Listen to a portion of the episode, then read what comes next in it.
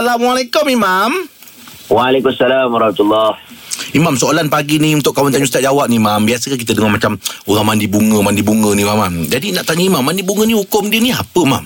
Uh, dulu Abang Rahim mana buka tak? Ah, tak tahu pula dia. Mandi bunga tak Im? Saya Ha. Dengan pasu-pasu sekali Imam Enjoy betul kau ya. Okey, baik. Mandi bunga ni ada yang haram, ada yang boleh. Ha. Ha, seperti yang boleh dulu. Yang boleh ni kalau dia mandi tu dengan uh, niat. Niatnya apa dia?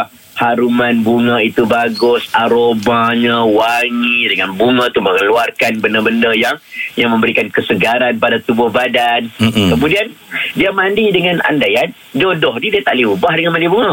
Yang bagi jodoh dia Allah Taala. Hmm, betul?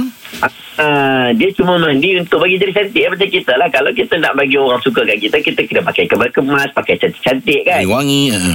Dia wangi, dia wangi. Jadi kalau kerana itu, tidak menjadi kesalahan. Ah, tapi kalau lah, mandi bunga tu ada unsur syirik sebagai contoh. Ha. Ha. Menganggap mandi bunga itu ada seruan-seruan tertentu. Hmm. Boleh menjadikan orang boleh apa boleh suka dengan dia dan menganggap itulah cara dia menarik jodoh. Sebab jodoh ni adalah ketentuan Allah SWT. Allah. Ah, itu tak dibenarkan. Hmm. Tapi kalau dia kerana hanya kegembiraan ah, ke, ke, apa, mengambil manfaat daripada bunga itu sendiri, Ha-ha. tak ada kesalahan. Hmm. Ya, nah? Masya-Allah. Oh, itu dia. Okey, terima kasih Imam. Terima kasih Imam